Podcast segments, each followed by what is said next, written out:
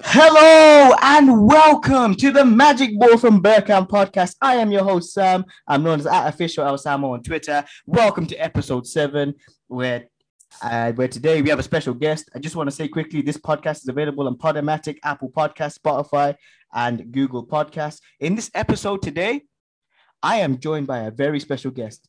This is the king of Arsenal Twitter, ladies and gentlemen, Edu Hagen. Hello, Edu. Hello, people. How are, how are how is everybody doing? I am very pleased to be here, and it's a pleasure to be able to. This is like actually my first podcast, and I couldn't be more proud that you're the host. Thank you for having me, and let's hit it. Thank you, Edu. Edu, this this means quite a, a, a means of a, a, lot to me because you know you are one of the the biggest. King, you are you are literally the biggest king of Arsenal Twitter. forget David Ornstein. Forget anybody else from the Athletic we have Edu Hagen. We don't need any David Ornstein. We've got Edu Hagen. You know, let's let's just say let's just say that. So Edu, Thank I'm just gonna go quick into it. Um, what was your review on the on the Burnley game? Something like that. That oh, man, like I, I don't think I've ever been more frustrated, more angry at a game than that one. I think we should have finished it off in the first half, but sadly we didn't. And then the decisions after that were horrible. When when they didn't call the penalty, I was like punching the wall. It was horrible, man. Like when Pepe came on and he missed that chance as well, I think it was like the recipe for disaster, to be honest. And I couldn't stand it. Like I started tweeting out of emotion and I didn't think of the repercussions that it was going to take. That's that's that's perfect because I just think that you know that game we weren't the best side that we, we could have ever played. Um, Burnley could have easily beaten us, but um, we had chances, That's but true. we kept missing time and time again. But yeah, but what can we yep. do really? Let's be honest. Yeah, I do. I don't know about you, but I generally think that any top place finish in the league is gone. I mean, our our season, in my opinion, I don't know about you. The rest on winning the Europa League. But what, what do you say about that? Look, as positive as I am, always, I think it's over for us. Top four, it's a long shot, a very long shot. And to be honest, we have to focus on the Europa League, but I think we also have to do our best and and the, the lads have to make us proud. Come on, they're getting paid, and we we have to demand something. And look, we are Arsenal. We we deserve to be better than tenth. Perfect, perfect. So now we're going to quickly move on. A preview of the Olympiacos game. We first leg tomorrow. I don't know about you, Edu, but I'm shaking because after what happened last time when we went out on away goals and Aubameyang had missed that last opportunity to send us potentially to the last 16. What are your thoughts on our first leg preview against Olympiacos? Oof, it's gonna it's gonna be a tough one. I mean, Olympiacos, as we as we saw last year, they they're a very good team. They know how to play. They they don't sit back, so we're gonna have to be careful. Let's see who we play at the back if it's going to be Holding, Luis, Gabriel, or Mari.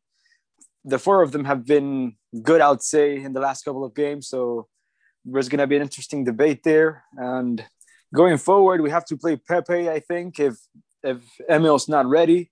Saka, of course, has to keep his place. And, well, I think Odegaard, as good as he's been, I think he has to do more. I mean, if he wants to stay here, he, he hasn't done enough for me he he's brilliant, a brilliant footballer, like technically speaking, but I think he has to take the games by the scruff of the neck and, and dominate.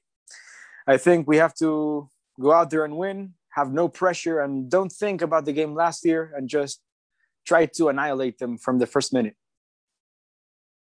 Fantastic, fantastic, fantastic. So we're just gonna move on quickly to um, questions from Twitter.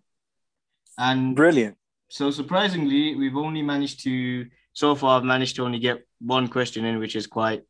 I I thought you know if if if um I announced sooner that you was there, we probably would have got a lot of questions. But um, we only yeah. got one question. I, sh- I should have retweeted, but like I didn't want to. I didn't want to give it away that it was me. yeah, no, no, no. It was calm. It's calm. It's calm. You know what it is. Um, it, it, it's a good feeling just having you here. You know, I don't. I don't. Thank you. I, I, I truly appreciate it, man. Truly, it's like it's like having it's, it's like it's like being on the stage with Eminem, you know. It's like it's like you rapping alongside Eminem. Like it's like a it's it's a majestical feeling. It's like it, it's it's an immense feeling. But um, I got one question here from at Moroccan Flash on Twitter. Uh, would you rather have Achraf Hakimi, Tariq Lamptey, or Noussair Mazraoui as a replacement left back? I'm a right back. Sorry. Out of all of those, I am going to say Achraf Hakimi because I think Lamptey, as good as he's been, for me, he, he could be a liability defensively.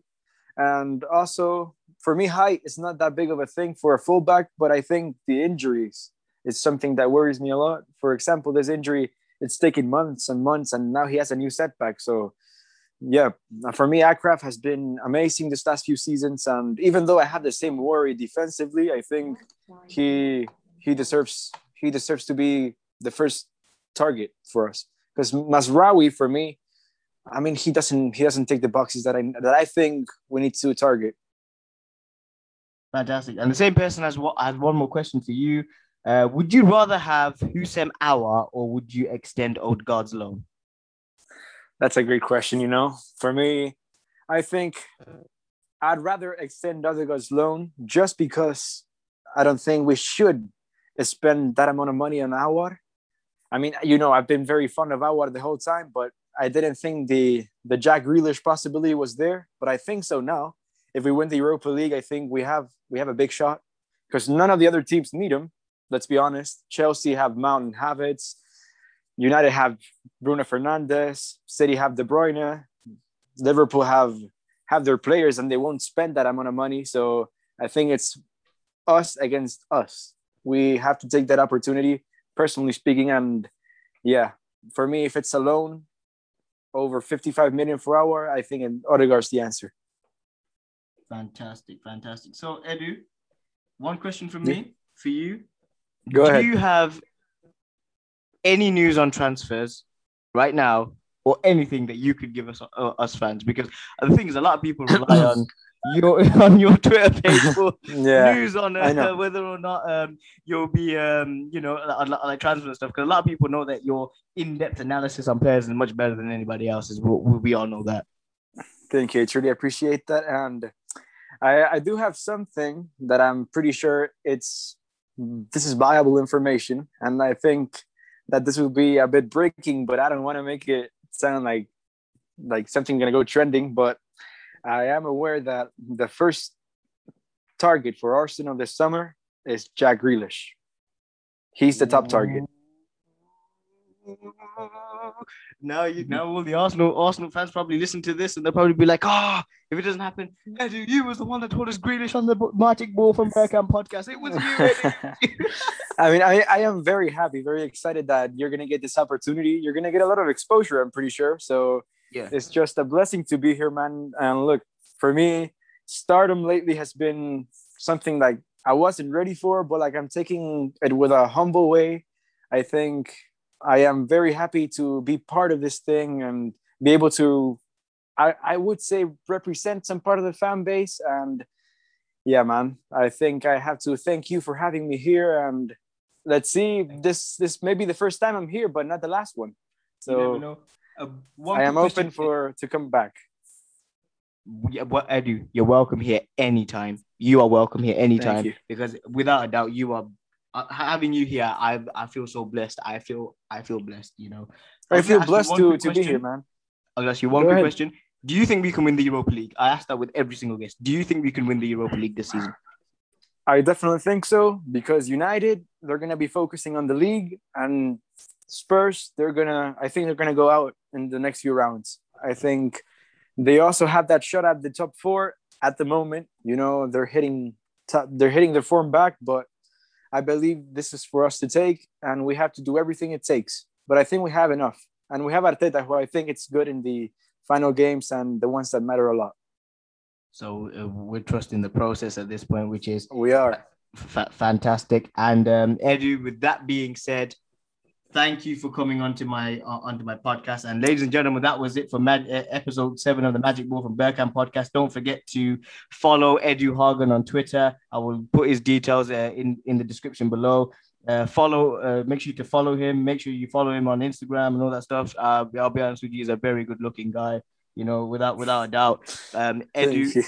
having you here today is a massive blessing because the moment this comes out, a lot of people will listen to this and you know it will feel good. It will feel good the fact that I managed to bring, managed to get you on here. It's, it's it's a fantastic feeling. It's it's a blessing to have you here. Like I said, you are our Thank you. you are the you, we don't need David Ornstein to let us know on transfers. We've got you. We've got you. Our own. Thank you. source.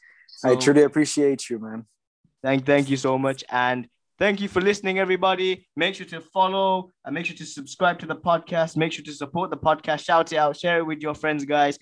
Today was a special day because we managed to get the biggest guest of Arsenal Twitter, the king of Arsenal Twitter. Nobody's the bigger king than Edu Hagen.